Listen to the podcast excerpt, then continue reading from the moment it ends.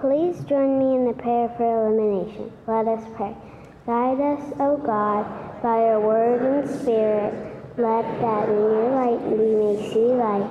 In your truth find freedom. And in you discover our peace through Jesus Christ our Lord. Amen. Our scripture reading today comes from the Gospel of Mark, chapter ten, verse thirteen through sixteen. Hear these words. People were bringing little children to him in order that he might touch them. And the disciples spoke sternly to them. But when Jesus saw this, he was indignant and said to them, "Let the little children come to me. Do not stop them. For it is such as these that the kingdom of God belongs. Truly I tell you, whoever does not receive the kingdom of God as a little as a little as a little child will never enter it." And he took them up in his arms, laid his hands on them, and blessed them. Good morning. Good morning. Y'all, this will be the shortest sermon y'all have ever heard. um, My name's Anthony Lavoti, for those of you who don't know me. Um, I'm the youth director here, so I work with our teenagers, and we're working on some really cool stuff uh, family ministry-wise to see what we can do to uh, love all God's children. So this is Love All God's Children Sunday. Uh, this is an initiative by our bishop, if you don't know about it, to increase uh health, literacy, and discipleship in underprivileged children in our area. It's a really exciting opportunity to be able to think about how do we engage our children in all kinds of activities that cover the whole span of life. So not just faith development, but also dealing with their actual physical needs. Here at Chapelwood, we are working on that. We are uh, in the middle of this really cool thing. We've assembled a family ministry task force to guide us on our next steps in family ministry as a church. Now, so far, we've worked with the discipleship pathway to create plans for developing our children and youth from birth all the way through to graduation, and even a little beyond, which is cool. I'm I'm really excited about it. I'm so pumped. And we will be revealing the work that we've done on the first Sunday in December, so you'll have to wait to find out all about it. But I'm going to talk a little bit about it this morning. I've loved working on this task force. I am such a giant nerd. I get like all excited when I'm like, ooh, ways to present faith formation to groups of people? That probably does not sound like everybody's cup of tea. But I love the process, and I love systems, and I love to help make good ministry happen. Now, there's so much, there's so much theology in why we do ministry with kids and youth. So I'm going to tell you about it. Here it comes. The best way to start is by looking into the Bible passage that was just read for us beautifully by Julia. Thank you. This is a fairly common passage. Jesus, Jesus takes the children close to him and says it is to them that the kingdom of God belongs. The disciples had just tried to shoo the little ones away. No, no, not for you. No, but Jesus got mad, indignant, and he did not let the disciples do that. Now, there's a chunk of context that is important to point out, just like there always is, right? I mean, our interpretation is assisted by knowing the historical context because, if you remember last week, in the Methodist Church, Scripture is able to be critiqued. Good. Hopefully you're paying attention. Great. In the early first century, when these books were being experienced, communicated, and written, the world belonged to Rome. In the same breath, then, it can be communicated that the highest value held by Roman, uh, the Roman world was reason. Rome believed that children were an unfortunate step along the path to growing into being a rational adult. They didn't have any rights. They were under complete subjective rule of their patriarch, who could even make the choice whether a birth child lived or died or was cast out into the wilderness to be left alone.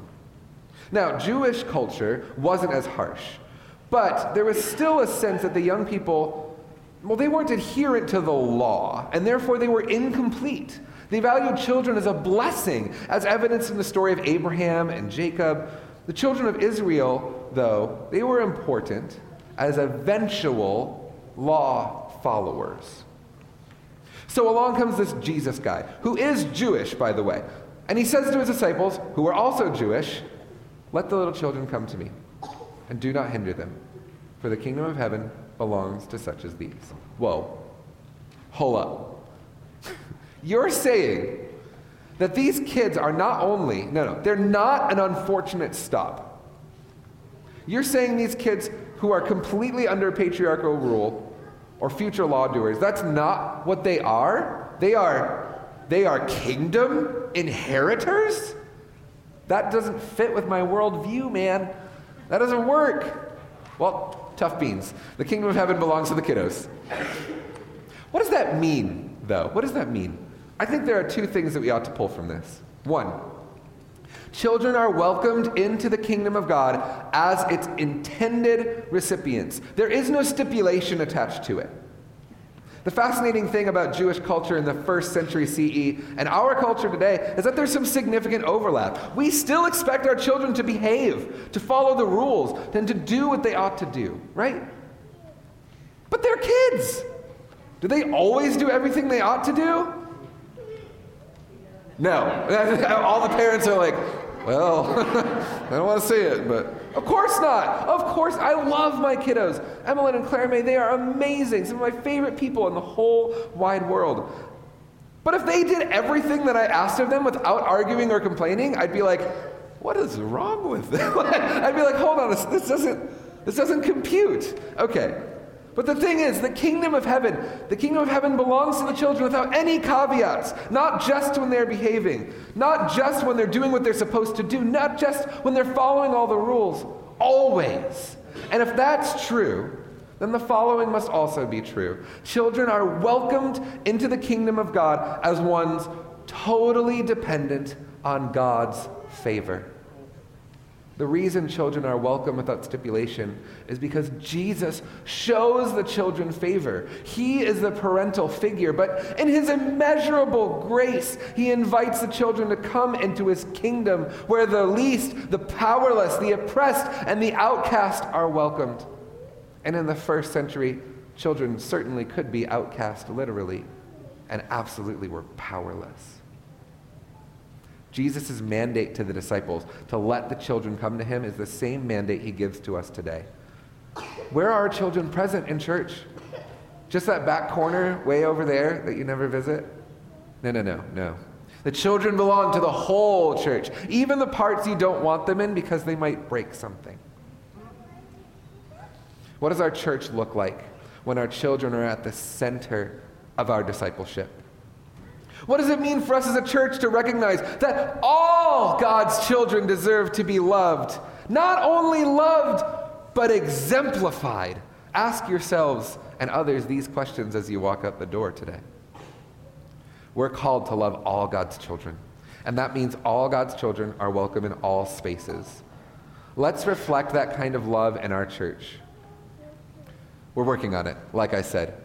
So we've been rolling, we are rolling out the family ministry results, and you'll see what we're talking about in early December. But our definition of family ministry is this. Family ministry at Chapelwood U M C centers everyone in the family of God around a lifelong pathway of faith development by equipping the greater community to take their next steps in their faith formation journey. In family ministry at Chapelwood U M C, children will be involved with worship more than just a few times a year. Youth will volunteer alongside kids because the mentors the youth have will give them the tools to succeed in their own mentoring and service.